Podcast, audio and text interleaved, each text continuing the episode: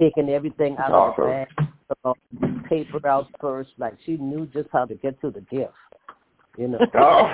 she had a wonderful time. She had a wonderful time. it starts at one, Miss Brenda. yes, it does.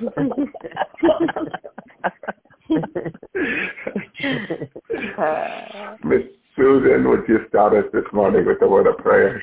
Yes, sir. Kind Father, in Hallelujah. Jesus' name, we are lifting you up with praises and thanksgiving for the many blessings yes, you have given each of us and this ministry, along with the Kids to College program and other programs that is in this ministry.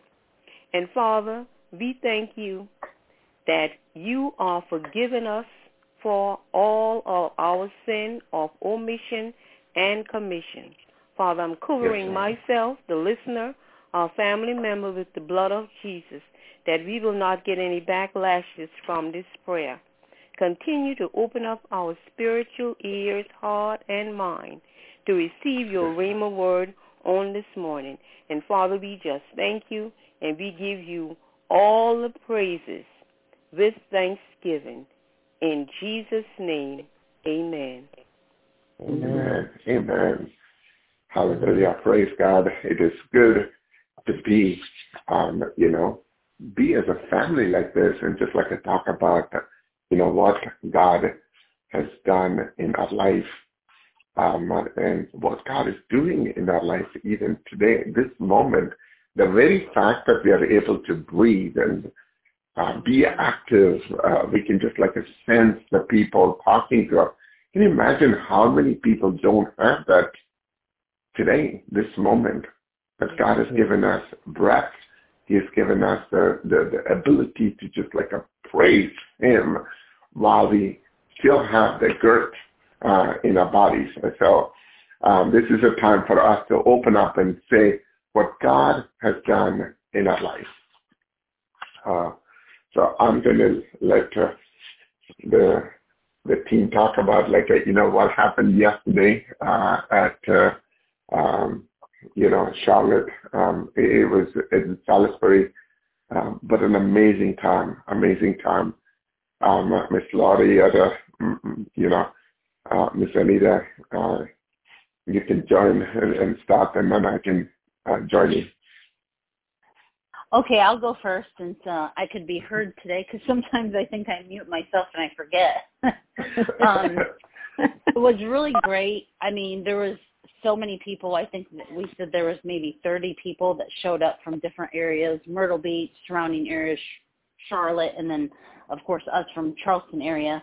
But everybody was super friendly. Um, there was a couple pastors, uh, prayer warriors, and we went. Uh, John Jay was the one that went to um, Montreat. Uh, he was the one that was um, leading in prayer, and he would walk from area to area and he would ask for a specific prayer, uh, for instance, you know, the students coming in or the leadership or, um, you know, Pastor Cyril, every area that we walk through, he asked if you were led by the Lord to pray for that specific, you know, thing that he was asking. And then at the end, um, you know, the prayers were great. At the end, we we all met under a covered area and we had lunch together, and we were able to talk to people that you know, some we knew, some we didn't know, and everyone was just really pleasant, and it was just really nice getting to know people from different areas that are getting involved. And then, um, you know, I don't know if everyone knows about Grant Wilson's, but that was new to me, and that was awesome. So I'll let Pastor Cyril take that one.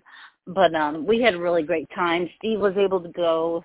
He was like very touched by um, the prayers and everything that happened. He had never um, he doesn't get to go to like the prison ministries because of his work, but he was able to hang out with Pastor Cyril. Had uh, one guy friend with us instead of all girls for once, right? um, but then Pastor Cyril took us around, and I'll let Lori tell us some of that. That was awesome. We had a really good time, and of course, you know, Pastor Cyril likes to feed you, and Celine and Jay, and we had chai tea, which I love. Um, but we had a really great time, so I felt really blessed, and it was just an awesome day to get away with no stress and just laughing and enjoying the company that you know we were with. So thank you, Lori, Pastor Cyril. Thank you. Amen. Yes, yes. I thought I it kind of eased my heart to know because when when there was that first walkthrough of that prison, there were parts of it that I just felt like really needed prayer over it. And when when we got there and we walked from different station to different station and all all the prayers that John had had said and all the the pastors everybody in the group they were all things that you know I it just stood out in my mind that that not only the buildings you know because a lot of them would be torn down or remodeled but just the land that that this this building this area is on you know it it could soak up so much of the negative energy. And i just felt that it was just totally released. And somebody had even suggested like on the groundbreaking and things like that to to have inmates that have gone to that prison and are now out to to come and actually see what what this ministry has done for that area you know what what was oh, originally built and and made for i say harm because some of the prisons i don't think they they do the people right. And it it just holds them back and suppresses them and and then they expect them to get out and function in this world and they don't rehabilitate them and it's a broken world. And i i just feel that if they come back and see that that that land that area was made for good i i just think that that would help them heal as well. Um sorry i didn't mean to get so emotional but it it's just you know after seeing going into these different prisons and you see how these people are treated um you know we're always taught that we're not to judge them it's not us that is judging them but they're judged every minute every second of every day and i i just i I don't know. I don't know how to explain it. But the the day ended great. Of course, Pastor Cyril um, just totally spoiled us, and um, it it's just so nice to to see that area up there and everything that God is doing. It's amazing. Amen. Amen. What is, uh, you know, to me, there are a couple of things that I wanted to very quickly say and then open the floor for others to praise God. When the children of Israel walked around the walls of Jericho, um, they walked around for seven days, right? And on the seventh day, they were walking around that uh, place seven times, right? And and the thing is that like a um, the wall of Jericho was just like so thick that you can actually put 32 chariots in parallel and they would run on top of on top of the walls of Jericho. You can actually put 32 chariots in parallel and that's how thick the walls of Jericho was, right? And the thing is this, when they walked around the first day, praising God and praying uh, over the wall, the cracks would have started to happen in that building, in that wall, and that the, the wall is is wall coming down is for sure. The prison's going to be turned into a trade school is for sure.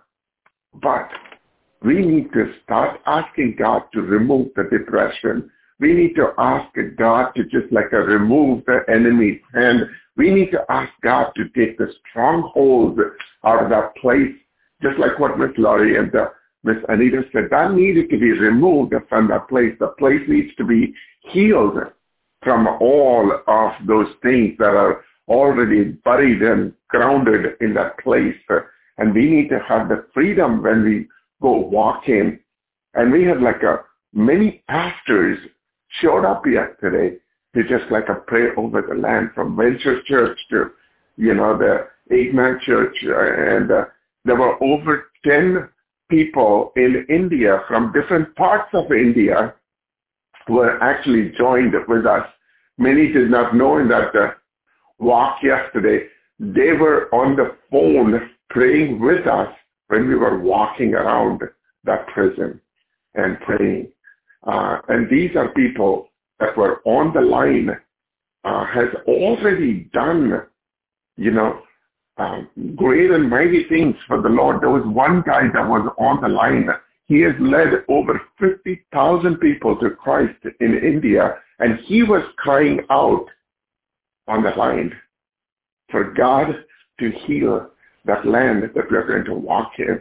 We have a huge army of people in India is actually wanting to see this succeed, um, you know, in this ground. And that's what we went asking God for yesterday. And uh, uh, it was just like a beautiful that uh, this lady, um, you know, from Myrtle Beach, that she brought the water and she was just like a pouring as we were praying in these different parts of that prison that she wanted to see this water bring healing and she wants to see God just like a magnified in that place. And so it was just an amazing time we had uh, in that prison complex today, and it will be our trade school tomorrow.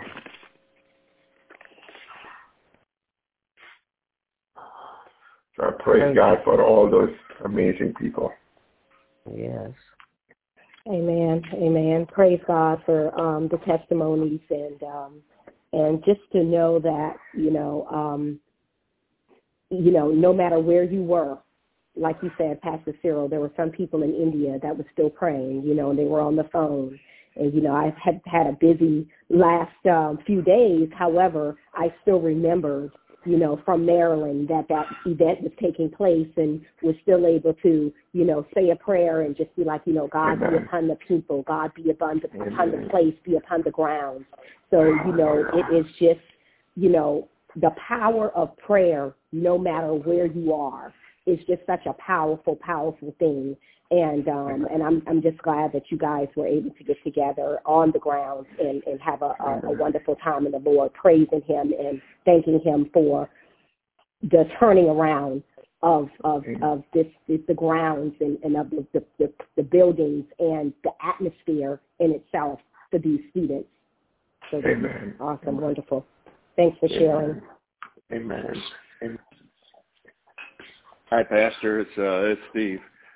Uh, I was I was there yesterday with you, and uh, I just wanted to share that uh, something that was rolling around in my head as we were walking around praying was that the seed, and the seed just kept on rolling around in my head, and how that ground is being turned over. It it was a, a ground for darkness and evil, and now it's being turned over and these kids are going to be seeds that are going to have ground to grow in and be nurtured and they're going to walk through that through that door. They're not going to walk through a gate they're going to walk through a door. And with the vision of proverbs they're going to have a vision to god and a way. And it just is amazing to see God working and we see all the, the evilness that's going on in the world and all the bad. And but yet you see God is still working he's still doing things and we're still calling on his name. And those kids are going to make a difference and we'll give them the praise and the glory. And I just know that we came to help yesterday and yet we walked around and prayed and and my heart was lifted and I I thought I was going going to help but it just uh, is encouraging to see God working and what's being done and what's going to be done and we're just going to give him all the praise and the glory. Amen. Amen.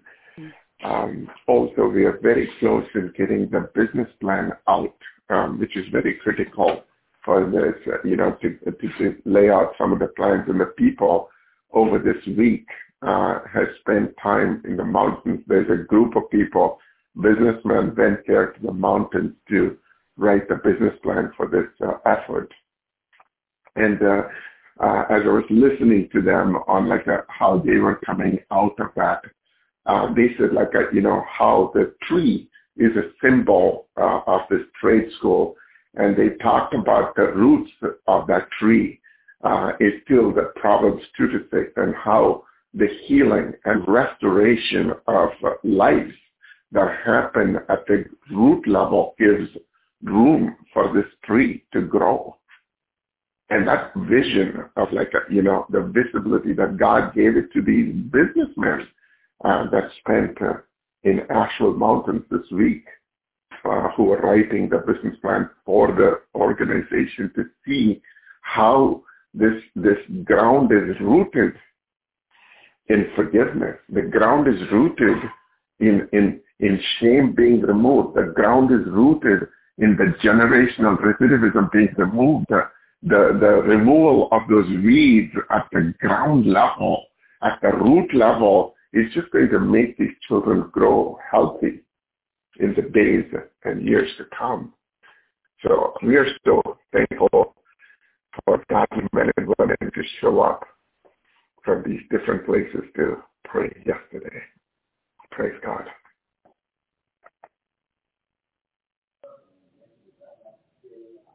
Any praise item? Uh, this is this is Sarah, and I I want to give God praise just for providing heaven for us. Uh, most of you know that my sister um, went to heaven last um, it was July 5th around 4 in the morning, the day after um, the 4th of July. But she was on the line last Friday night, the Friday night before, and and also last Sunday. And you notice she was more vocal than than usual, which was a blessing, giving God praises. And so we had a wonderful homegoing celebration on yesterday and all went very well. Um, and we know that the prayers of the righteous avail us much because Amen. our family has been truly, truly blessed um, from all of the prayers from all of you, and we're so grateful that we are part of you and you are part of us. And so the, the funeral services were online. However, we know that uh, you all were doing another celebration, um, but the and I'm not sure how it worked, but one of my friends from Johns Island told me that she was able to view it and it was a, a blessing, and and it was a blessing to us. Uh, the weather was wonderful because we've had hot weather, but also weather that was uh, raining every day, which is a blessing. Amen. Yes. Crops needed it and all. Um, but the weather was fine, and um, we had a, a, a lunch repast at the clubhouse in Joanna, and I was laughing with one of the neighbors. I said, you know, we were one of the only black communities.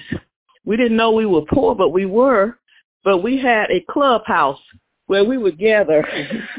the children would gather every afternoon and just have a grand time, except for Saturday and Sunday, unless there was something special going on. But uh, we had the repast at the clubhouse, and we were able to um, greet people and share the love of Willie Mae that she had for everyone, and they just talked about how uh, what a wonderful woman she was of God, and how she would cook and feed everybody. One of her her sayings was, "If you are sick and you want to get well, you must eat." And um, then she would cook for you. Uh, she was a cancer survivor of uh, throat cancer for 27 years. She never smoked, but Great somehow God. she had some some strange um, cancer. We don't know, but anyway, the Lord blessed and she was able to encourage people. And so, but anyway, the Lord is so wonderful, and uh, we were able to get her program together. That took a little time, but the Lord blessed that we were able to get that. And um, we just we had a celebration, a homegoing celebration for Willie Mae yesterday. How the Lord has truly blessed, and we're so grateful. We're so grateful that you all are a part of of our family as well. And I'm still with the family up here in Joanna. So I'm on mute most of the time because I'm not the only one moving around. I'm trying to be as quiet as possible in the home. So that's why I'm not talking a lot. But anyway, and thank God for the wonderful celebration of the prison on yesterday. Uh, I was aware, and the Lord, I knew the Lord was blessing. So we just thank each of you for all of your prayers that you have lifted us up, and we can feel it. We know it. We know uh, you all were praying. So we thank you so much. We thank you so much. In her obituary, it was written that she was a part of the Be Encouraged um, ministry, which, which um, meets every Friday night and and Saturday morning. We couldn't put for so much because we had so much, but anyway, we had that in there. We thank y'all so much and love each Amen. of you. Thank you. Amen. Actually, uh, Miss Sarah, that uh, you know, uh, every time I open the line around like at 7:45, I know there are two people other than you, Miss Sarah, will be there. One is Miss Susan Hall, and the other one is Willie Mae. I, yes. you know, sometimes you try to wake her up, and even before you try to wake her up, she's on the line. Amen. And, uh, and uh, she would, uh, you, you know, I always ask her, uh, you know, how how are you doing? And she would, uh, you know, sometimes she will remember to say she's living life to the fullest till it's overflowing. but uh, she's always like, uh, you know, there, and I can mm-hmm. hear her voice in the line. Mm-hmm. Yes. And uh, she's uh, she's uh, always uh, the time that um, you know I first met with her, uh, her in uh, Charlotte, uh, mm-hmm. and before that, uh, you know, she she was one of those who gave a nickname for me. Um, uh, That's know. right. you might as well tell them what the nickname was. so and everyone asked where is Miss Sarah, where is uh, Sarah? And she would say she is with the Frosty Flakes or cereal. Uh, so. yes, she would. when I introduced them, when I introduced her personally to Cyril, um, um, it was at one of the uh, award ceremony for the um, uh, graduates. You know, when they were getting their um, scholarships I said, Cyril, this is my sister Willie Mae. You know, she's the one that calls you frosted flakes. And Willie Mae wanted to go through the floor. And she I said, oh, we have you... fun all the time. is that frosted flake? Frosted flake. Yes. And the reason, the well, reason you want to remember Cheerio. yeah before she got um, you know in, involved in Proverbs six, they didn't really understand. She and my niece Kim, her oldest daughter that lives in Texas, uh, they would you know we we used to three way on the line and Friday night and stuff we'd be talking and stuff and so um Kim and Willie would say, Oh, no use in calling Ethel. That's my middle name. No use in calling Ethel on a Friday night because she's on that phone with Frosted Flakes. and so, but anyway, who else got hooked on Frosted Flakes services? The the Be Encouraged other than Willie Mae. So she she was a, a, a faithful member, a faithful part, and um, Amen. Yes, and Amen. we will always say this is better than going to the club on Friday night. she was she would go to the club when she was uh younger. I didn't go because my dad wanted us back at home at eleven o'clock, and she'd say, "Oh, worry about that on the way home, honey." I said, "No, I'll stay." Um, we didn't write that in, in the obituary though, but those are the things we talked about yesterday. but always, um, I can remember the the name Frosted Flakes came from because um when we said Cyril's name was Cyril, she would always relate it to um corn because she couldn't yes. you know, so she gave him the name Frosted Flakes. Uh-huh. Oh, yeah. But this was something he wasn't supposed to know, but I told him. Anyway, that's enough. Can someone pray for uh, Mr. Willie Mae as well as for her family, her son, her daughter, uh, and the whole family? Because I know she is in a good place. She is, she's in a place where, you know, we are all going to go see her one day. And, uh, um, you know, the thing is, like I've always believed, that the the death of the righteous is pleasing to God. Uh, yeah. He he just loves to welcome us home. Um, you know, even today we're going to talk about some of those things. But, but I just pray that, like uh, you know, as we lift her up and her family, and and in, in the moments like they're going to have moments of joy, have moments of like that, you know, uh, down, and then we're like, uh, you know, even Sarah said like uh, they they talk to each other two or three times in a day, and so I just uh, want someone, if you're pressed in your heart this morning, uh, to just pray for Willie Mae's family, um, you know, that they will find the peace that transcends all understanding. Heavenly Father, Lord, we lift you up this morning, oh God. Lord, we thank you for this day, oh God, a day that you have made, oh God, a day that we have never seen before, Lord. Lord, we lift up Masera and and Kim and Travis and her other daughter right now, oh God, and the grands, oh God. Lord, we just lift them up in your mighty arms, oh God. Lord, we ask you, Lord, to comfort. Only you can, oh God, and Lord, just reassure him, reassure them, oh God, to be absent from the body is to be present with you today, oh God. Lord, just give them comfort that only you can, oh God. Lord, we can say all that we can say and we can comfort them the way we can, we can with words, oh God. But only you, oh God, can fill that void right now, oh God. And Lord, just reassure them, oh God, that because Willie Mae was saved, oh God, that her body is in the ground, oh God, but Lord, her soul and spirit is with you, oh God, and Lord, we thank you mm-hmm. for that today, oh God. Lord, we bless your name right now, oh God. Lord, we yes. just love you, oh God, for the work that she has done here on earth, oh God. And Lord, we know, Lord, that mm-hmm. that's not going in vain, oh God. And Lord, we know, Lord, that you have put a ministry on her on her life, oh God, to do your will to God, to help mm-hmm. others, oh God. And Lord, we bless your name for that right now, oh God. And Lord, we know, mm-hmm. Lord, that she has left a, leg- a legacy with her family right now, oh God, Hallelujah. to be God, the women that she has been that she has taught them to be, oh God, to love you, oh God, with their hearts and spirit today, oh God. And Lord, we just bless your name, oh God.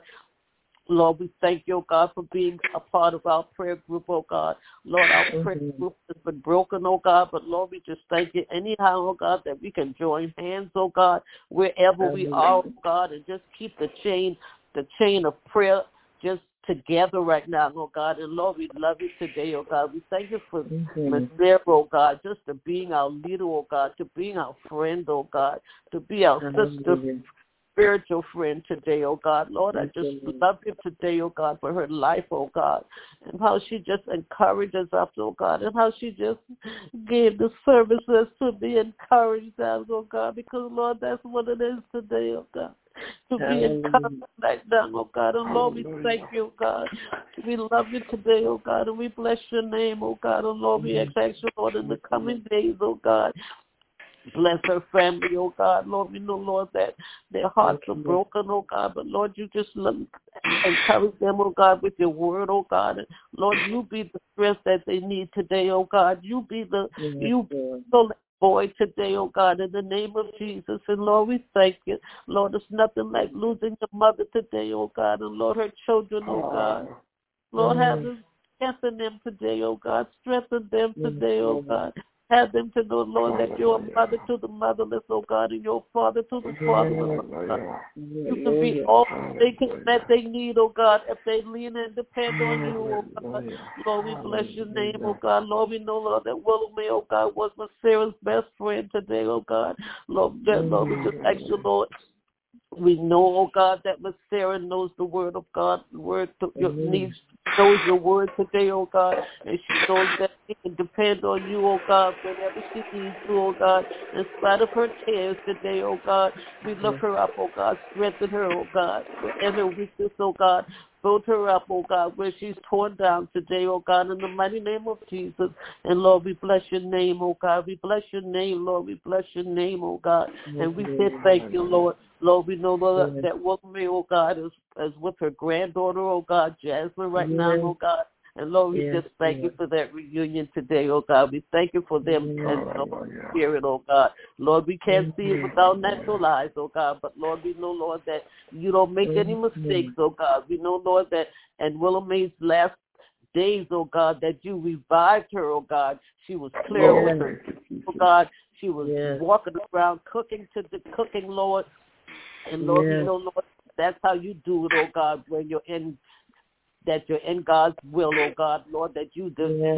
that you revive us, oh God, and you just take us back to how we need to be, oh God, so that mm-hmm. you can receive us, oh God. And we know, Lord, that she said she has been received, oh God, that you have take have have shown her that you know that you have told her that her that she that you can receive her, oh God, and that you can say, "Well done, my sir, my my my, Hallelujah. my good and my oh, good and precious servant, oh God. And we thank you for that today, oh God. And we love you, Lord. We know, Lord, that you will comfort them, oh God, like only you can, oh God, in the mighty name of Jesus. And Lord, we love you today, oh God. And we bless you the today, oh God. And we thank you, Lord. We thank you, Lord. We thank you right now. And we bless you. God. And let us say amen and amen. Thank you, Jesus. Amen. Amen. Hallelujah. Amen. Amen. amen. Jesus. Thank you. Thank you, Jesus. Jesus. Bless your holy name, God. Prayer answering God. Thank you, Jesus. Thank you. Prayer answering God. One of the prayers of Miss Willa Mae is this. Thank that she wants to go to be with the Lord without getting trouble to anybody. Yes. And she goes, lies down in her bed and yes. peacefully goes to be with the Lord. Yes. And that yes. was her prayer. She didn't want to be a mm-hmm. burden for somebody. And she just wanted to, you know, go home, you know, uh, as light as that. And so this is a this is our prayer, like a, you know, for every one of us, you know, that the, you know when we are ready to go home, uh, you know, without giving mm-hmm. trouble to any of our loved ones. That's what that's what her prayer was, and God mm-hmm. honored her prayer. Amen. God is a He's a prayer honoring God. Yes, yes, yes. Yes, if we ask for something, He's not going to have a deaf ears towards that. He knows her. Yes. That's her desire. And, and he granted her desire, even though she had 26 oh, or 27 years, that she had to go through things that we don't know what would have bothered her with a throat mm-hmm. for 26 plus years. But she enjoyed because every day she knew was a gift given to her. Yeah. Amen. Amen. Every day she knew that day was given to her was a gift. And every day that God gives it to us is a gift. Yeah. Yeah. Amen. This thing, this moment, this very moment yeah. is a gift that God gave it to us. Yes, it is. Yes, that, yes, yes. That is Miss Willa Mae's reminder for us today. If we want to remember, remember Miss Willa Mae in our life and here, we will remember how she cherished every moment. Yes. Every day. Yes. Yes. And I, I, I still remember the days when we have like a, you know, uh, a Zoom call with uh, like a, our faces come up. I've always remembered her with the hat that she would be there. oh, yes. she wants to be dressed up for everybody to see the the beautiful face of her. Yes. Oh, God. One lady yesterday, uh, well, she said it's um, Saturday night, or uh, Friday night as well, but yesterday in the service, she reminded us that Willie Mae never stepped out of the house unless she was looking wonderful. She had to be dressed from the top to the bottom. She had probably more wigs than I did, and uh, if she going to do her hair, she would do a wig. So I'm just throwing that out.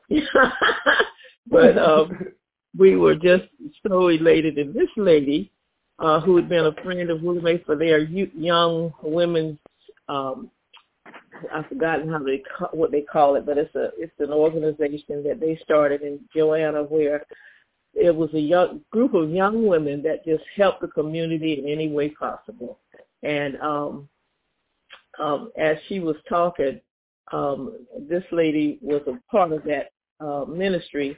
That lady called the the funeral home before they even, I think, got the body or something, and said, "Let me tell you one thing. Willie Mae always look uh, fabulous. That those are not her exact words, but she said, "I don't want you to come out there stepping, um, however, because Willie Willamette always stepped out fine, and she needs to look fine tomorrow." So, so she looked fabulous. She really did. She looked fabulous as she was, and and then uh, one of the things she would always say, "Don't leave home without your lipstick on."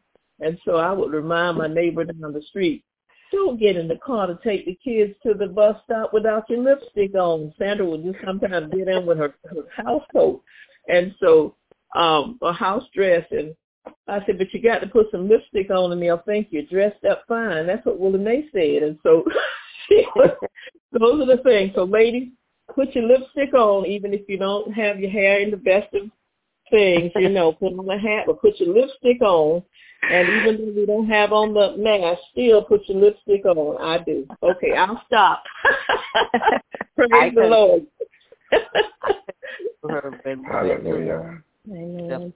Into the scholarship program, and Willie Mae and Jasmine came with us, and yes. and Willie Mae was, and she was more dressed up than Sarah.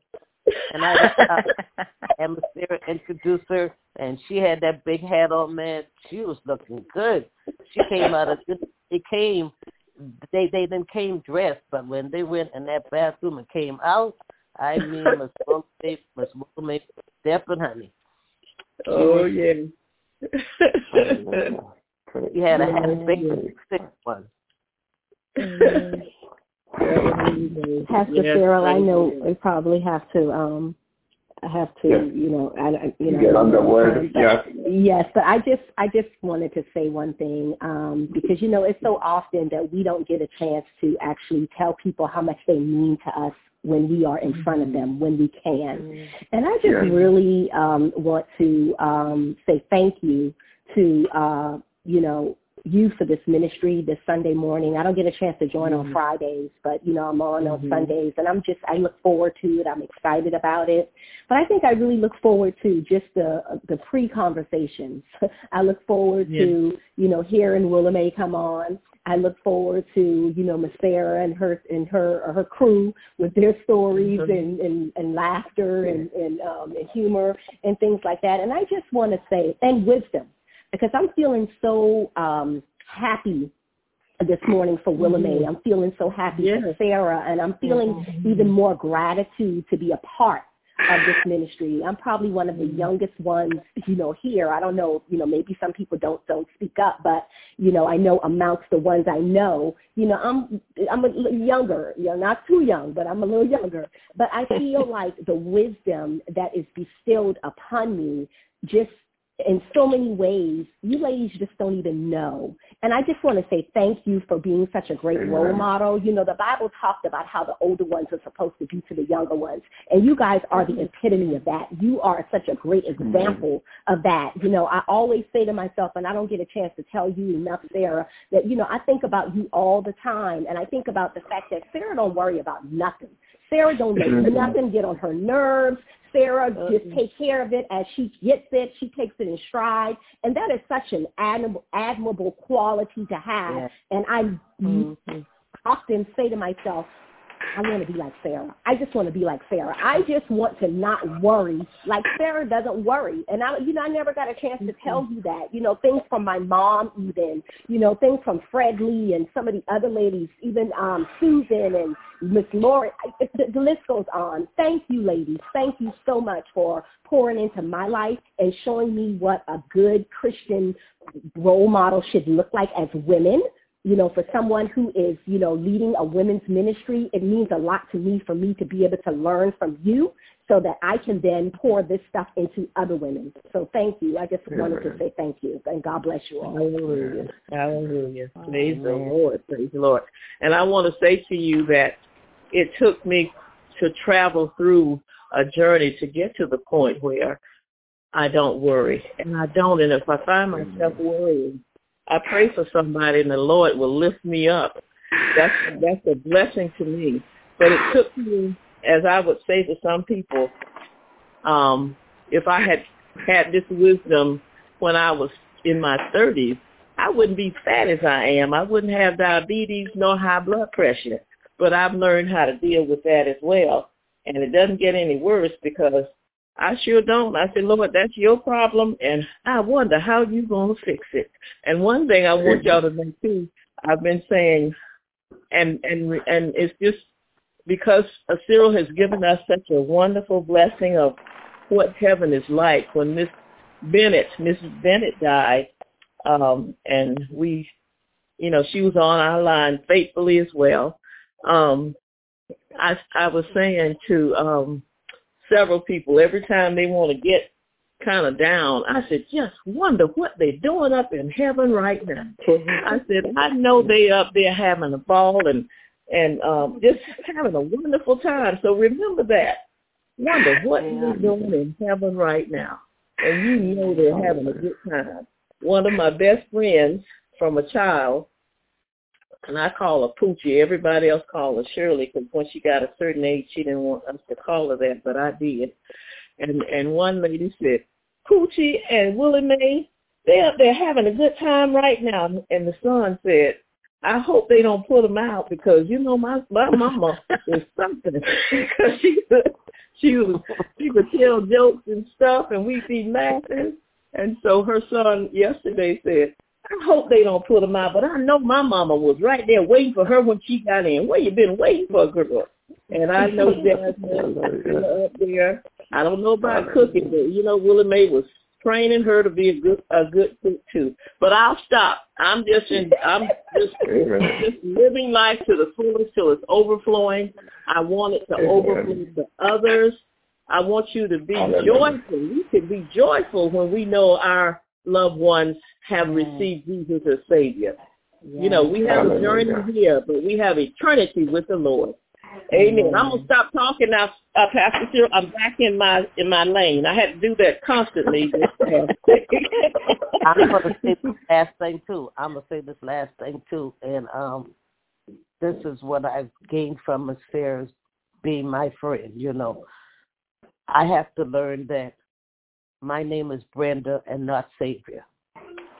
Amen. If I could just, Amen. I could just, that, you know, and just every day be reminded that my name is Brenda and not and not Savior. Yeah. yeah. Back from my friends, you know. And that encourages me all the time even though I don't lean on it, I'm, you know, still human and I still worry and I still try to fix things and, you know, puts me back in my position. He said, Mom, let me, you know, let God do it. We can't do it, but God will do it, you know. But, Miss Sarah, I just want to know that that, that encourages me. Hallelujah. I'm Brenda and Amen. it's not Hallelujah. Praise the Lord. Hallelujah. Praise the Lord. Hallelujah. Praise God. Hallelujah. Mm-hmm. Hallelujah. The conference has been muted. Loving Heavenly Father, we thank you for this beautiful day and for all the encouragement that we just heard this morning, Father God, and the words of wisdom that were shared. Father God, we're so thankful for who you are in our life. And what you have done in our life, Father God. We're so blessed to be knowing, Father, there is someone out there looking out for each and every one of us every single day that travels with us and just encourages our heart, sends and pours out your spirit upon us. Father, we're so thankful this morning as we go into this word. Father, I pray that you will just like, a, uh, you know, speak to us with clarity. God, the words that come out this morning, Father God, let it bring a, a source of energy for us, for this day, for this moment. God, I just surrender ourselves into your mighty hands. You take the glory and honor. In Jesus' name I pray, Father, for your glory. Amen. Amen. Hallelujah. Today we are going to talk about a prayer. Uh, I mean, this is still a continuation of prayer that we've been meditating for weeks now. And uh, uh, we just wrapped up a, a, good series on Jabez's prayer. And I hope, um, you know, you're still keeping the notes from last week and praying over the four things um, uh, over our life for the next 30 days. That God will bless us indeed and that he would enlarge our territory and his hand will be upon me and that he will keep me from the evil things. And the Bible says that uh, uh, when Jabez prayed that prayer, God answered Jabez's prayer. And that's what uh, you and I are going to experience when we go back before the Lord and just like ask him to bless us today, putting the hand of the Holy God above your head and asking God to transfer the blessing that you and I need. And that uh, he would enlarge the territory. This week, uh, it, I'm asking God to just like enlarge the territory this week. We just enlarged ourselves in Virginia. I had a, a chance to talk to so many of the wardens on Friday um, and also, I was there, Miss Brenda, in, in line uh, with the Baltimore uh, spiritual leaders uh, talking about, uh, you know, Proverbs 26 coming over to Baltimore, Maryland. And so it was just amazing how um, when I was uh, about to speak, there was a man that spoke before me. Uh, and he's an amazing speaker. And he did it he didn't have like a PowerPoint. He had like uh, the videos, everything all set right. And the words that he said was just like uh, so right. And I was very impressed with uh, uh, this man. I felt very inferior going after him to speak uh, in Baltimore. But then when I started to speak, the presence of God just like it took over that conversation in that room and this is a room full of religious leaders from Baltimore that was listening, like the Catholic nuns were sitting there, Muslim brothers were sitting there. I mean, all kinds of people were in that room, this large room, uh, and they were just all listening in. And and the thing is that uh, as I was speaking about it, they were just like applauding, clapping hands, and they were just like uh, reading behind. And the reason why that was happening is because uh, I know that morning when I was praying and I was asking God, enlarge my territory, enlarge the territory of this mission. God has already sent his angels and prepared the hearts and the ground in which the seed is going to fall. Just like what Steve said this morning, he felt like the seeds are falling on that ground. And so I felt that, uh, uh, you know, this week as God enlarged this territory into these states and uh, across this nation one day, we are going to see that uh, God is going to bless. Yesterday we were sitting in this church. Um, the, the pipe organs uh, Miss Laurie talked about had like a, um, 11,500 pipes uh, uh, is the, the third largest or the 13th largest pipe organ, um, uh, you know, in the country. And, and, they got a chance to witness it. And as I was sitting next to, to Miss Laurie, I was telling her one day, we will have all of our children across this nation come here, sit down. The, the, the ground floor alone can handle 4,000 children. And then each of the floors, the balconies, can hold a thousand more people in each of those two floors. So we could have 6,000 people at one given time. And I was telling Miss Laurie, one day we will have all of our children come here and we will have a celebration in this very same stage. Enlarge the territory. Ask God for, uh, uh, you know, what he can do, not with what you have in your hand, not with what you have that God is going to bless you. Ask what he and his power and his magnificence, his mighty can do to you and your life. And so today, we're going to talk about the prayer for the breakthrough. I had actually four things to talk about. I don't know whether I will get through my first point um, today, um, but it's okay. I'm not going to worry. Um, uh, if we don't finish it today, we will pick it up next week. I'll go as far as I can uh, this morning. Uh, if you have your Bible, I want you to turn to Colossians chapter 4. And I'm going to read from verses 2 through 4. If you are praying for a breakthrough in your life, if you're praying for something that God has to do through you in your life or for you, then this is a great passage for you to hang on. And also, I want you to know, and I'm also telling that to myself this morning, don't feel condemned that I'm not actually doing this kind of thing. So this message is not so much to bring a guilt over your head. This message is so much to encourage you to look at your prayer life. When you're praying for a breakthrough, what do you need is what this passage is talking about. Just to give uh, uh, a little bit more background, the, the church in Colos, Colossi, that's how uh, I've heard people say Colossi, it's like a city, right? And this city has a lot of problems right now. There's so much doctrines that are infiltrated into that place.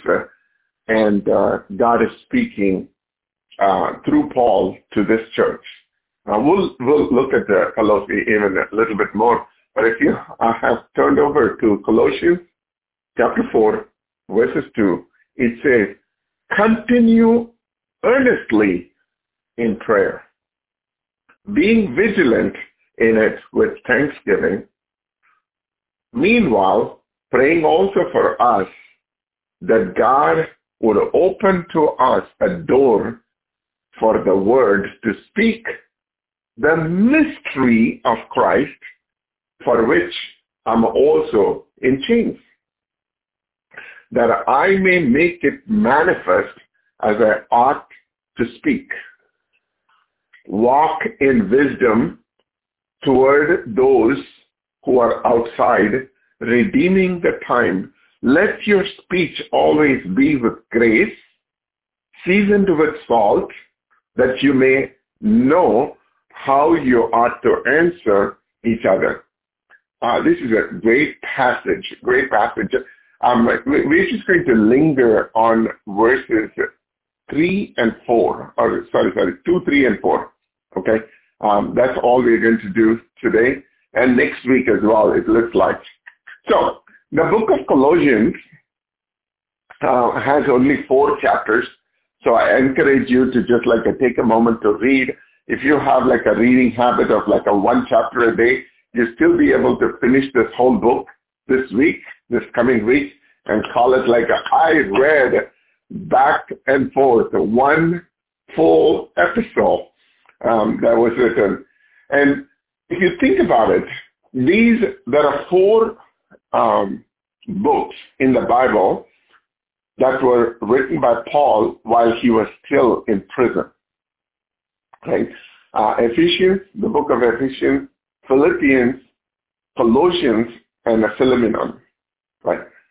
Paul um, you know, if you look at this book, Paul never visited this city named Colossi or a Colossus, right? He never started a church uh, in this place.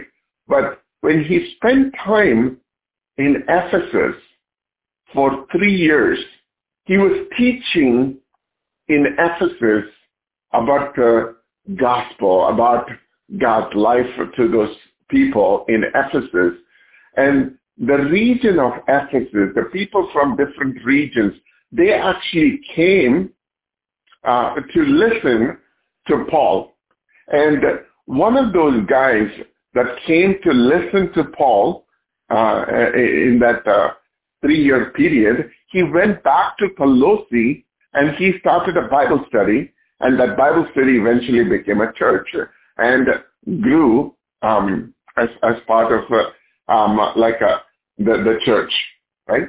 And so here, that that town of Colossae, uh, Colossae is about 100 miles from Ephesus. So somebody took time to travel 100 miles to get there to listen to Paul. And this is this place, Colossae, is actually uh, in Asia Minor. It's located in a valley. Um, it's it's probably one of the beautiful places um, that existed. Um, and and and the thing is that this man named man named Epaphras, Epaphras, uh, who comes to visit Paul, uh, and he talks about it even in this um, you know fourth chapter later. Um, we'll come to that, but he becomes a follower and he takes uh, um, uh, and establishes a church. But then when the problem happened, he runs to Paul in the prison and he tells him, I really don't know how to answer them. I really don't have the wisdom to handle this. This is above my pay grade. Can you help me how I can just like answer these people these questions uh, that, that they are being infiltrated with all these bad theology.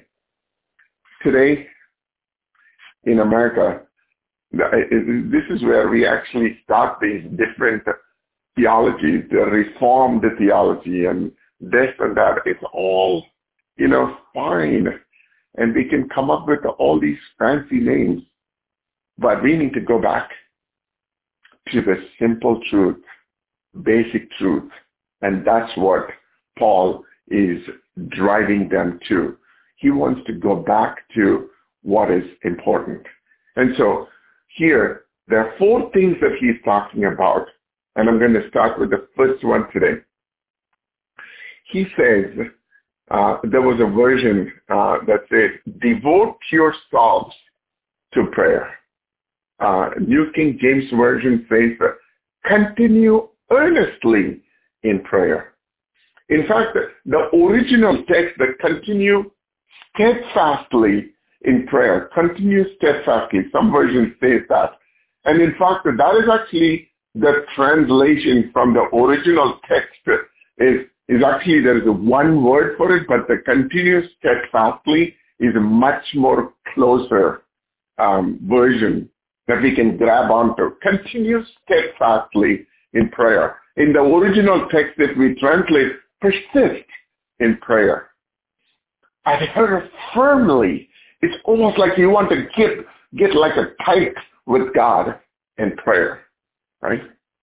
That, that you give uh, unremitting care to prayer, right? It carries such an idea of dedication that we need to have. There's only 10 times in the New Testament this particular word is being used. Only 10 times this, the, the, the uniqueness of this word can directly, continue steadfastly, can be very closely connected to prayer, and it does in four places within the New Testament. It's a very powerful word that says like, uh, persist yourself in prayer.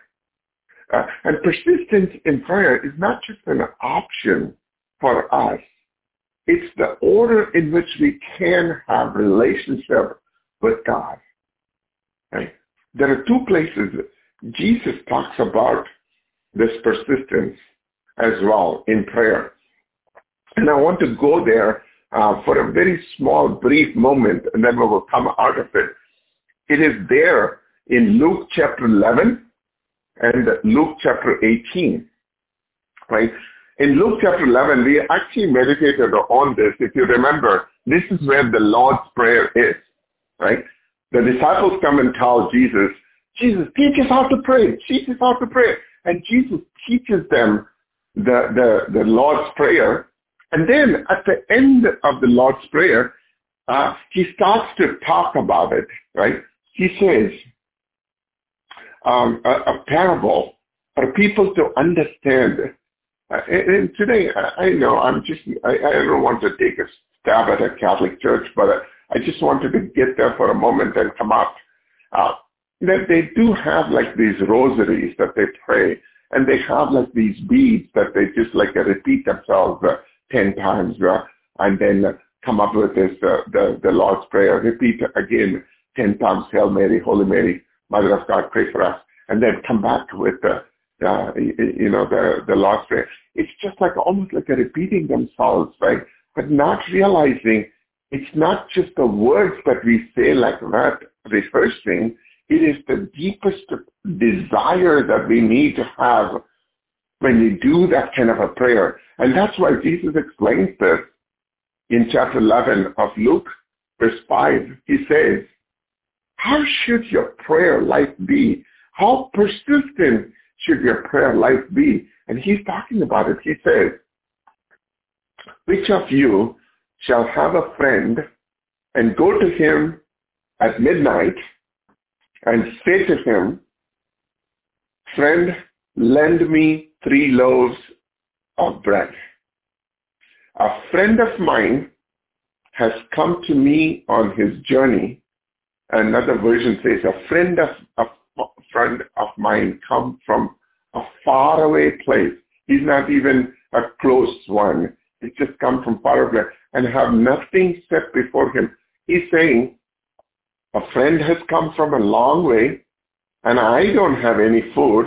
And so he's coming and waking this neighbor of his for food. And the neighbor will answer from within saying, do not trouble me. The door is now shut and my children are with me in bed. I cannot rise and give to you. I say to you, though he will not rise and gives to him because he is his friend, yet because of his persistence, he will rise and give him as many as he needs. Look at it. This friend comes and knocks at his neighbor's door, not for him, but for someone who's traveled, he doesn't have food. And uh, the, the men would have easily rejected it, but he just like a, you know, gets up. There are, if you think about it, the friend that is coming and knocking is like you and me knocking at the door, asking food for somebody, asking prayer for someone who is suffering from cancer or who's suffering from like an anxiety attack who's suffering from something that they cannot tell another person. You're just like going there and asking God for something, right?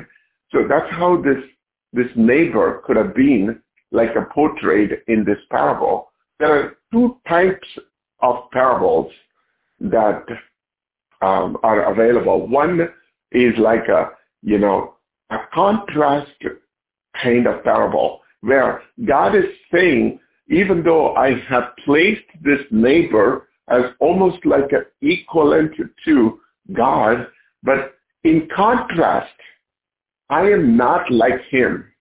I'm the one who listens to your prayer. I'm the one who just like uh, uh, walks with you in this life. I'm not even like this neighbor. But can you imagine you go to this guy who doesn't even want to give you, but he will give it to you just because you're persistent in asking him. If a carnal man like him can get out of his bed and give you what you need, how much more will your heavenly Father give to what you're asking for. Right? And and the next type of these parables, sometimes there there are different names given to them, but those are like in parallel to the characteristic of God, right? So there are some that are contrast, some are God's character portrayed, right? So in this case, this parable is about a contrast, right? And also, there is a difference between a persistent prayer and a long prayer. A person who is persistent in prayer, right, they no, not necessarily have to pray for a long time, but not giving up in what they are praying for, right? And, and uh, the thing is, sometimes we give up so easily. We quit because um, we, we don't feel like we're praying anymore. The joy is gone. The feeling is gone. But we're not to live by our feeling. We are not to live by the, but we have to be lived by what exactly what Christ is trying to tell us in this parable. Be persistent. When we go to God in that kind of like an energy, God's not going to show a back of his face towards us. There was a man named George Mueller. He's considered as one of the greatest prayer warriors of all times. And this is what he has to say about persistence in prayer. It says, it is a common temptation of Satan to make us give up the reading of God's word and prayer when our enjoyment is gone. As if it were no use to read the scripture and we do not enjoy them. As if it were no use to pray when we have no spirit of prayer. The truth is that in order to enjoy the word, we ought to continue to read it. And the way to obtain the spirit of prayer is to be in a continuous praying mode. The less we read the Word of God and the less desire to, um, the, the, the less we read the Word of God, the less desire um, uh, to read it. We will have less desire to read it. And the less we pray, the less we desire to pray. In, in other words, George Mueller is saying, do it even when you don't feel like doing it. Do it even when the bleachers are empty and no one is watching. That's the persistence God is asking us to go through. And, and, and the thing is, there is one more passage and then we will get into the meat of this. In Luke chapter 18, Jesus is talking about another parable, uh, verses 1 through 8. I'm just going to quickly summarize that part. Now he was telling them a, a parable to show them that all times that we are to be praying and not to lose heart. Look at the very first verse of this one. Luke chapter 18. It says, Jesus told his disciples a parable to show them that they should always pray and not give up. So this is about a woman who goes to a judge. He's not even a good judge and uh, she's talking to him about somebody who did wrong to her. And the judge didn't actually want to care, but because she kept bugging him, bugging him, bugging him, and this guy don't even care about God, but she went and told him so many times about like what injustice has happened to her. The Bible says it is about a woman uh, that, that, you know she wants to get the, the justice after he he just like uh, you know gives the you know the judgment he turns around and he says and shall uh, god not avenge his own elect who cry out day and night to him though he bears along with them so it says like will not your god who care about when you cry can you imagine if your children coming to you crying, asking for help. Forget God, forget this Heavenly Father, forget everything about God. Just take like that. you and your children. And your children come and just like a put this, their, their face on your shoulder and they're crying saying, I really don't know what to do right now. Will you actually walk away from that? Will you actually, you know, you can, you, you would give everything in the world and you see your son or daughter cries over your shoulder. And that's what the, this judge is saying. Won't you, just like, a, you know, won't your God do that for you? Uh, and, and, then he says, he's not even a godly person. He's saying, and, and he's bearing with you. That already when you're going through the trouble, God is bearing that, the heaviness with you. I tell you that God will avenge them speedily. Nevertheless, when the Son of Man comes, will he really find faith on earth? This portion, just like it caught my attention, the persistence in prayer is very much directly related to the faith that we have in God. In Matthew chapter 24, 37, it says, in the last days when Jesus comes, when he returns, those days are going to be like the days of Noah. All the evilness will be at its peak. And the Bible says here, will God find faith in the world when he returns? When will God find faith in you when he comes back? Right? Here, here are the four things that I just wanted to very quickly leave with you today this morning that what what are the what, is that faith look like? What what does God want in you? Uh, and, and and that's why you know uh, uh, sometimes when you're going to through some things in your life and you're thinking, God, why are you not answering my prayers?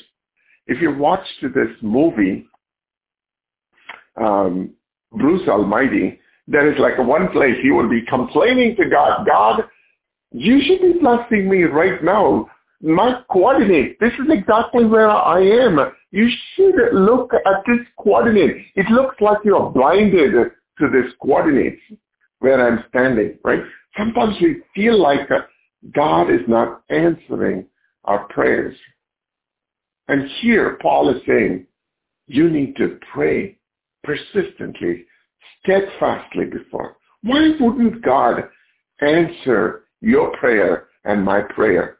If, why even God wants to hear us pray to him so earnestly? Why would he want, if he knows this is the thing that I need, shouldn't he actually fix my problem by just giving what I need? Right? But here are the reasons why God allows us to persist in prayer. Number one, God wants to know your desires and my desires. God really wants to know what do you want? Actually, when you start to pray, your prayers start to evolve as we continuously pray. And within our, our heart, the deepest part of our heart, uh, the, the desire for what we are asking will change colors as we start to persist in prayer. And that deepest desire that we have for something, like the longer the uh, architect takes to sculpture uh, a statue or, a, or draw a painting, the more beautiful it's going to become. And God wants to see that beauty in you and me. And he wants to give us what we want in the deepest place. In fact, Psalm 37, 4 says, Delight yourself also in the Lord, and he shall give you the desires of your heart. if my desire of my heart is what God wants to give it to me, why then God allows me to go through this, you know, longing? It's because God wants to take us to the place to make us understand what do you really want out of this prayer. Because if we don't have our ask clearly, God is just waiting for us to refine the ask. If you still feel like you're running this marathon that's not ending, just like ask God, God, what am I asking not right? What is that am I missing right now in this ask? Well, is there any refinement that I need to bring? Because God's going to give the desires of your heart. That's his wish, but he's working on you. The second thing God is doing when we are just waiting persistently, he wants to test your priorities. He wants to test my priorities. What is most important in your life? God is just allowing us to, you know, look through our prayers so that he can clarify. He can bring clarity in our thoughts. When you start to fast and pray, for something, when you're asking God for something, as you're starting to pray, God just like opens that spiritual eyes of yours to see exactly what is important in this prayer. Do you know how to find out what is important for you? While you're praying for something, how do you know what is important for you? Right? Here is the measure of finding what is important for you. Whatever makes you toss and turn when you're lying down on a bed that you're worried the most, if you worry about something in your life, then it is important for you. It could be your son. It could be your daughter. It could be your business. It could be your, your job. It could be your mission. It could be your church. It could be your ministry. It, I do not know what is that for you. Okay? But if that makes your heart to worry, then that is important. Right? If it is worth worrying, shouldn't that be worth praying about? Every time you start to worry about something, you should stop and I should stop. This is not a message just for you. This is a message for me as well. Right? When the worry starts to overwhelm your mind and that makes you not able to sleep at night, we need to stop and turn that into a prayer. Why? Because when we worry about something, then we are telling our God he is not capable of handling our problem. Matthew chapter 6, verses 32 says, after all these things, there, there's like a, a, lot of things that uh, it talks about in Matthew chapter 6, the food that we want and the dress that we wear and all these things, right? That we constantly, you know, toil and toss in our life, right? After all these things, the, those things that, uh, you know we need, the Gentiles seek. Right?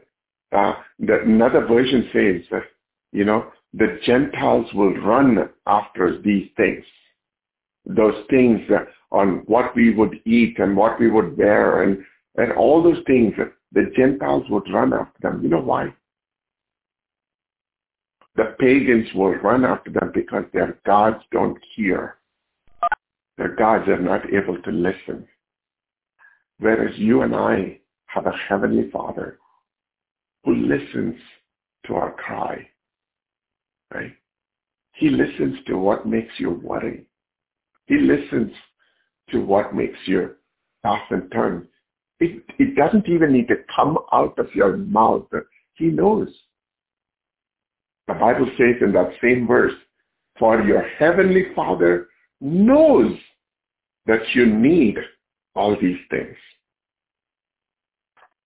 Here's the question. If the Heavenly Father knows what you need, and if He's letting you go through this, why? It's because God wants to know as you're praying through what is important, what is priority. The priority, the next verse says, seek first the kingdom of God and his righteousness, and all these things shall be added unto you.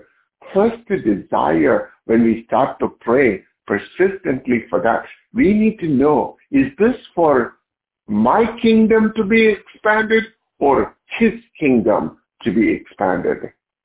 What is important here? If, if we know God's heart, this is why, like a, God really loved David because David was looking at God all the time. Matthew chapter 25 verses 15 says, my eyes are continuously looking to the Lord for help. For he alone can rescue me from all the traps Right? He he's, he knows that in, in another place, Psalm 104, 5, he says, look to the Lord for, and his strength.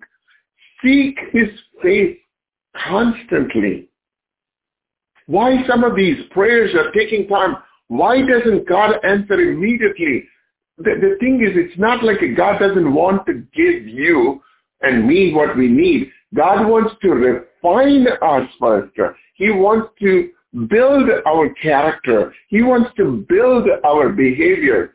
Zechariah chapter 13 verses 9 says, I will bring one third through the fire, will refine them as silver is refined, and test them as gold is tested. They will call on my name and I will answer. What is God doing when we wait on him is that he is testing our strength and persistence. He, he knows that there are certain debts in our life and he wants to refine them out. He wants to take those unnecessary drama out of this ask that we have. God puts this gold. That's who you and I are. We are the gold that God has in his hand. Sometimes we have some dirt mixed into that gold and God wants to take that dirt out of your life and my life when he puts us through the fire. And then after he puts us through the fire, removes the dirt, the Bible says, then they will call on my name and I will answer them. God cannot bless you and me when we still carry certain dirt in our life. That dirt could be worry. The dirt could be the, the things that we are just excited outside God. And God, God says like, a, I cannot bless you where you are. You have to be where I am for you to be blessed. Oftentimes we are asking God to bless us where we are. And the thing is that the, the problem that we got ourselves into is because where we are. And God is saying, I'm actually moving you out from that place to the place where I can bless you.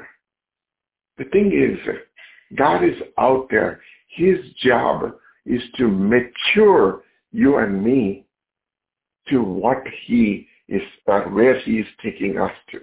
So that's the third point. The first point that I talked about is like a God wants to know our desires.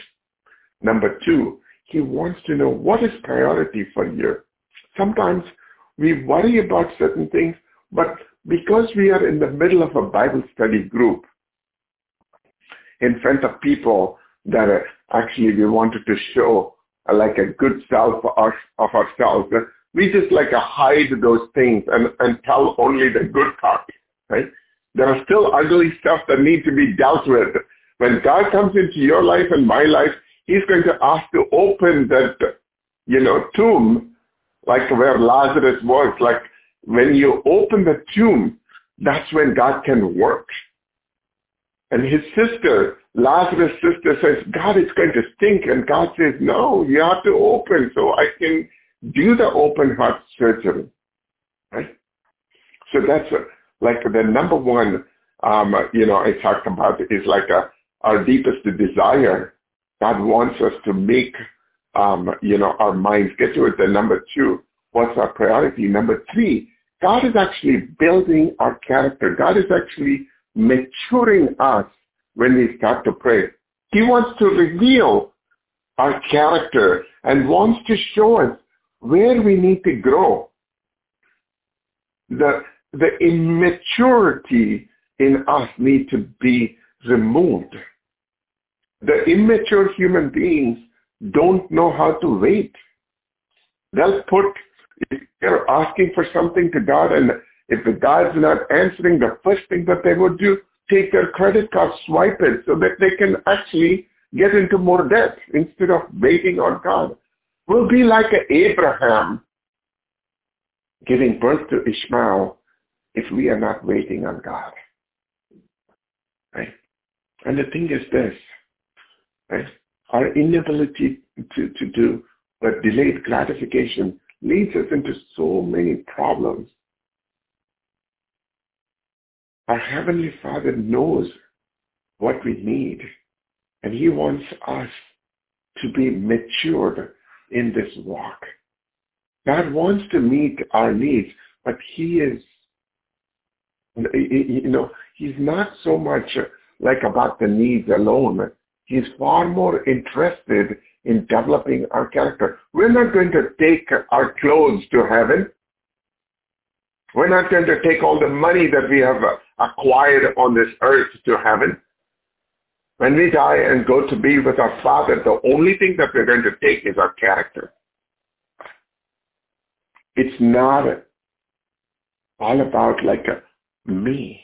We need to grow up and take ownership and responsibilities for our act, actions. We are in this character test mode. When, when something that needs to happen, will I do the right thing? When everything is not going our way? God wants to know, right? And, and there is a place in Second Chronicles chapter 32. It's talking about a king named Hezekiah, right? And the Bible says God left Hezekiah on his own for a while to see what he would do. God wanted to test his heart. That's what God is doing to you and me. We cannot be like a kid always throwing tantrums when things are not going our way. God is saying, has this guy, has this girl developed the character of patience in them? Is, has, has this problem taught them how to be patient? And that's why I constantly worry we haven't learned much about what happened with COVID. Almost like uh, everything was taken out of us. The, the liberty of going out and everywhere we go, we wear a mask and every place that we go to, we just uh, have to show the card that says like uh, uh, whether we vaccinated or not, or uh, show them the test that we have uh, tested that we are COVID free. All these things are, are just like in a moment's notice took this world by surprise, but I don't think we learned anything out of it. We're just like a back to the same self, fighting over the things that we were fighting before COVID. And God is saying, I am interested in finding out in this journey while you're praying, are you matured in this for me to give you? Are you mature to handle the blessing? That's what God is trying to find out. The, the fourth one, God is testing our faith. God wants to know, do you really trust me over this? God, God knows to give a good gift to you and me, right? That's what he says in Jeremiah 29, 11. For I know the plans I have for you, says the Lord. They are plans for good and not evil, to give you a future and hope. but you trust me at this moment in time. Galatians chapter 6, 9 says, let us not get tired of doing what is right. For at the right time, we will reap a harvest of blessing, and if we don't get discouraged and give up. God wants to know this very clearly from your life and my life today. Will we trust him? That's why I really don't like when people give their life. Uh, there is a, a phrase that the Christian community uses that says, do you accept him as your savior? That's a wrong way. Would, would we actually say to our children that, do you accept me as your dad? Do you accept me as your mom? No. If, if we don't, you know, if those are our children, you know, will that make sense for me, for your child to come and say, I accept you as my mom? Really? I gave birth to you. You did not have even a chance to coming into this world if I hadn't carried you in my stomach. And you want your child to come and say, I accept you as your mom, as my mom. Right? That's a wrong phrase to use. The reason why I'm saying is that the right phrase would be, will you trust me to take care of you? We have to come. When we give our life to Christ, we have to say, God, I trust you in this. I don't know how this is all going to happen, but I trust you completely. No wavering on my faith right now. I was just like amazed by like Miss Willa Mae's lifestyle where she never wavered on this one thing, on, on how she trusted God for everything. And the, the reason her trust is being credited to her with the way she went to home with, with, with, to be with the Lord. God sees every action that we do and everything that we say and how we move and how we talk to people because God cares about those things. Persistence. Four things that God is looking for. Think if your prayers are not being answered, you know, write these things down and see if, if you can answer these questions. Number one, what do I really want? You, out of this prayer, what do I really want? Number two, what is most important for me in this? If that clarity is not there, ask God for that clarity. Number three, we need to ask God, you know, why are you not answering my prayer? Is it because I'm not matured to handle this blessing? If so, God, teach me, the, you know, to be patient. Teach me to be humble. Teach me to be an, uh, uh, someone who would just like to embrace your blessing. And number four, God wants to know, will I trust him with this thing or I'm going to act on my own and give birth to Ishmael. Next week when we come back, we're going to talk about how we can pray with passion. And then we will go into intercession and so on because this passage did not end with the first two words. All we did today is just look at the first two words in, in, in this Colossians chapter 4 it starts by saying in chapter 4 verses 2, you know, continue earnestly in prayer. Continue steadfastly. Persist in prayer. Right? But it does have more to be vigilant and thanksgiving and everything. We'll come back to that one. But here's the thing. God is asking you and me this one simple question this morning. Will you trust me with this one? Because the pagans run after these things because their gods don't listen. Will you trust me to take care of this? Whatever that is.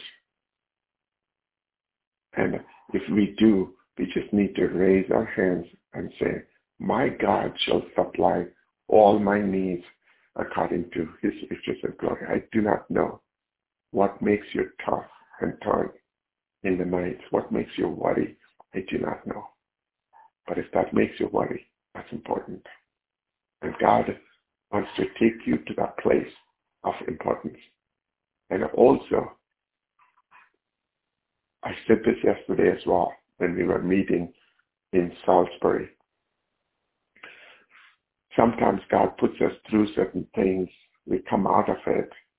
And uh, sometimes God puts us through some things. We don't come out of it. And those are the moments where you cannot leave the hem of his garment. You and I, our job is to build the resilience in us, the strength in us to not let go of his garment until we get what we want. If you want a breakthrough in your life, don't let that garment go. God loves it. God loves the, the persistence in our heart and our mind because he wants to give what we want. And he wants to be in your life and my life. And he will never walk away when we are asking for certain things from him. You're going to get what you ask for. Rachel in the Bible says, Rachel never had a baby. This is like a Jacob's wife. She never had a baby while her sister was popping baby after baby after baby. Right? Rachel never had one baby. And finally, God opens her womb and just, you know, gives birth to Joseph. And then she could have said like, oh, I'm done. I got like my one. But she turns around and asks God, would you add one more in my life? And God never closed her womb without giving Benjamin. If she had asked for a hundred more, she would have had a hundred more Benjamins in your life. Is your desire today is to see something in your life happen? Is your desire for you today is to see your son or daughter saved? Is your desire today is to see the business flourish? Is your desire today to get that the girth and the passion back into your life? If that's your desire and you're asking for it, the God of this universe will not walk away from giving you. You will not die without seeing your Benjamin in your life. That is a guarantee, that is a promise that God has given to you and God has given to me. Ms. Katina. Amen. Thank you, Pastor Cyril, for this wonderful, merciful word this morning prayer for a breakthrough. You know, as I sit back and I think about, you know, just life and just think about, you know, becoming a follower of Christ. And I can remember that, you know, along the way, people used to always make it seem like it was just so hard. But the more that I get to know God and know Christ and know the nature of who they are, the more I just marvel at just how merciful and graceful and that the way is really, really light and that we only make it hard for ourselves. So I mm-hmm. thank you for this word because as I think about, you know, needing breakthroughs in my life and needing things to change and needing things to overturn in my life, I realized that the answer is really, truly light. The answer is mm-hmm. truly, truly simple. And the answer is merciful and mm graceful. And I thank you for that. I thank you for this series on prayer again and allowing God to show you exactly how merciful he really is and you then feeding us with this word week after week. You started to talk about the four things that Paul talked about in Colossians 4, 2 through 4. And I thank you for taking your time with this and not rushing this today and at least getting to the one of the points that has four subpoints. the first thing you talked about is devoting ourselves to prayer and how we have to continuously pray, steadfastly pray, earnestly pray with dedication and persistence and then it made me think about, okay, well, I know that God is not a God of happenstance, and God is not a God that he does things just for no reason, that there is a reason why he wants us to devote ourselves persistently in prayer. And there's a reason why th- that there is this order in which that we should pray. There's a reason for that, and that is it goes back to a relationship that he is seeking with us. He gave Paul the order in which we can have this relationship with him through prayer, earnestly, with dedication and persistence.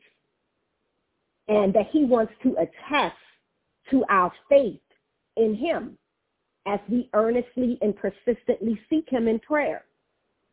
He wants us to get to the place that we could knock at the door and ask him the who is the ultimate of ultimate neighbors. You know, I think about that and you know, I think back to back in the day when my grandmother used to sometimes send me down the porch and knock on the neighbor's door and ask them for a cup of flour or a cup of sugar or milk or something like that. But after a while, it seemed like those people got tired of you and they would no longer answer the door and you know that they're in the house. We mm-hmm. don't serve a God like that. Our neighbor that we can go to, which is our Heavenly Father, and knock at his door repeatedly, time and time again with our cup extended, he never gets tired of us. He is the ultimate of ultimate neighbors. The neighbor, the neighbor who never gets tired of us knocking persistently and coming and asking him to help us. We don't have to worry about him getting tired of us coming to him and crying out to him because he wants to bear in the heaviness of what we're going through with us. He truly wants to walk with us and talk with us and bear the cross with us. So if we know that he wants us to persistently seek him in prayer and dedicate our prayer life to him, what exactly is he seeking to find out about us? Like he doesn't do things just for no reason. So what, what is he after in this persistence, in this place of persistence? Pastor Cyril talked about four points. And the first thing that he's seeking to find out about us in the persistence is that he wants to know our desires as they, they can change during the course of, of our daily life. He wants to give us the desires of our hearts in the deepest place in our persistence prayer. He wants to know whether or not we're going to be praying for one thing one day, praying for something else the next day, forgetting about the first thing we prayed about, forgetting about the second thing that we're praying about. Sometimes we can be a little bit all over the place in our requests and our petition to him. And sometimes that can allow us to be a little bit unsettled. We're seeking him in all the wrong places. Like my husband likes to say, that you know, we got to be persistent. We got to be, you know, we got to know exactly what it is that we're asking him for. We're giving him mixed messages is what he sometimes tells me. He says, Katina, you're giving God mixed messages. You got to be, you got to be, you know, clear with him. You got to be direct with him. You're toiling with this thing. You're giving him mixed messages. So he wants to give us the desires but he needs to know exactly how persistent we're going to be with bringing these petitions to him in prayer. And the second point is he wants to know our priorities. Where are your priorities? Where do they lie? How sincere are your priorities? What's important in your life? And how can God bring clarity to the things that can sometimes be unclear? Are we taking those things to him? He wants to see just where, where they line up, how important those things are to us. How much do they really mean? He wants to know what our heart posture is. That thing that we're toiling over.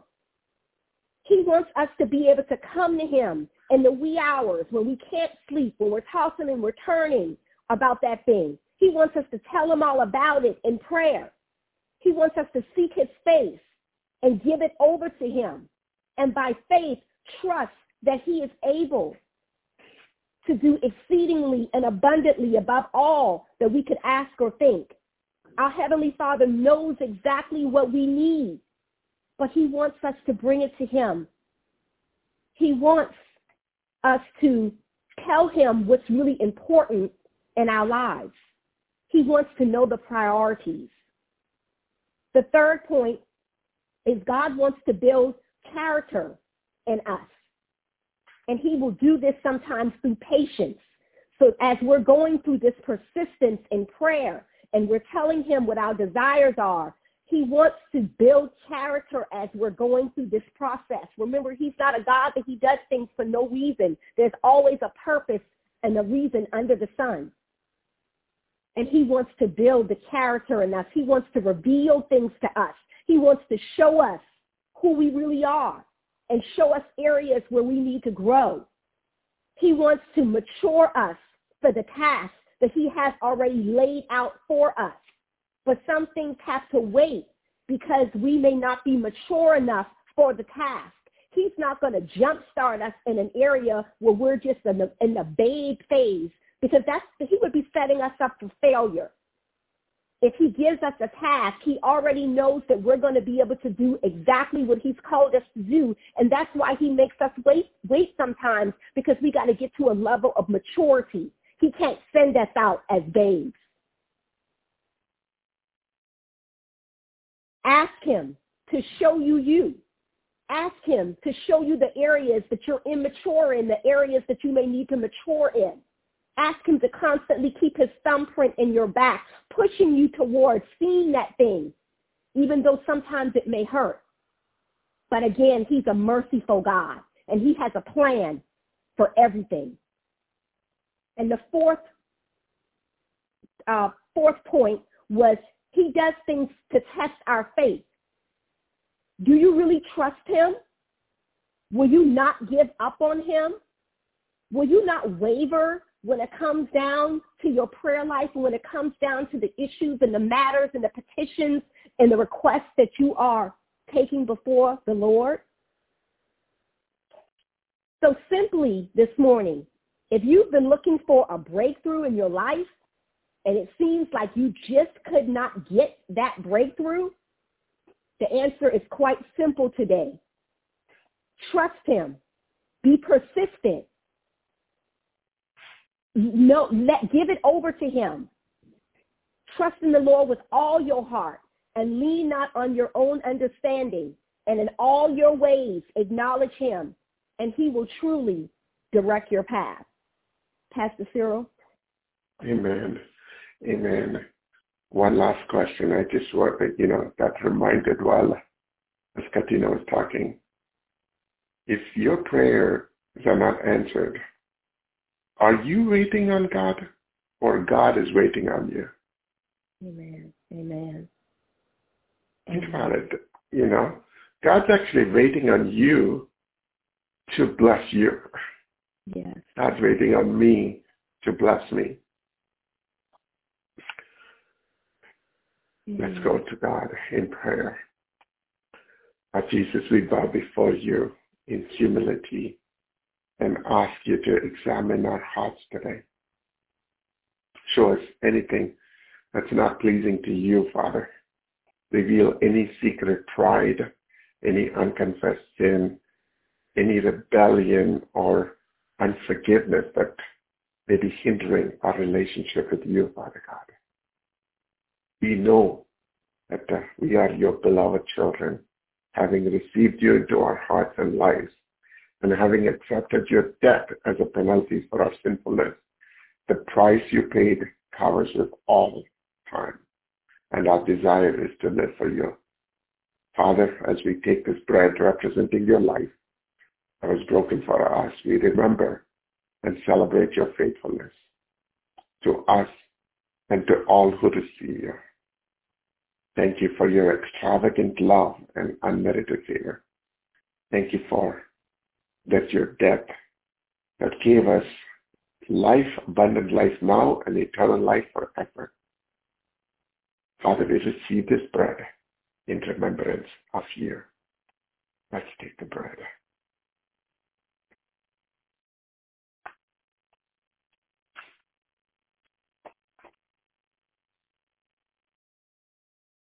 In the same way, he takes this cup representing, we take this cup representing your blood poured out from the splendid cross. You are the supreme sacrifice for all of our sin, past, present, and future. Today we remember and celebrate the precious gift of life you gave us through the blood you spilled. Let's take this drink. Hallelujah. Hallelujah. Hallelujah. In Jesus' name we pray. Father, I just pray for all of our brothers and sisters on this line, Father God. God, I just pray for what their heart's desires are. God, I just pray that you will just like I give the desires of every one of our hearts, Father God, as you deepen our, our, our heart's desire, as you deepen our faith, as you deepen our maturity level, as you deepen, Father God, the things that we need to know and learn in this direction, Father God. I don't know what the desires are, but I just right now ask Father God to extend your hands upon my brothers and sisters and just like a open the doors, Father God, at the balconies of heaven and just like a show us the brightness in our face, Father God, the countenance of your face, Father God, in each of our lives, in each of our faces this morning. God, we surrender ourselves into your mighty hands. God, you take the glory and honor. In Jesus' name I pray. Father, for your glory. Amen. The conference has been Amen. unmuted. Hallelujah. Praise the Lord. Thank you for being very patient today. I cannot believe it. This, this morning it took us nearly two hours to get through one point. um, but uh, uh, you know, it is good. It is all for God's glory. And I, I, I am so encouraged this morning by Miss Brenda's prayer. Um, you know, the clarity in which she was praying, uh, it was it was so comforting. How she remembered all the names of Miss Willam's daughters and sons. Uh, it's just like, like a, such a testament to, to God's faithfulness, Mm-hmm. and uh, Yeah. I, I just praise God for that. You know. Yes, amen. God is able. Thank you, He's Lord. able. Thank you, Lord. He's good. Cyril, I have one question Yes. for you. I know Timothy is getting ready to travel. Is, is that this week? Next week. Next, Next week. week. Well, I keep him. We're going to keep him lifted up in prayer. Cyril, you have been there for our sons and daughters, and Yes. oh, I just think about that.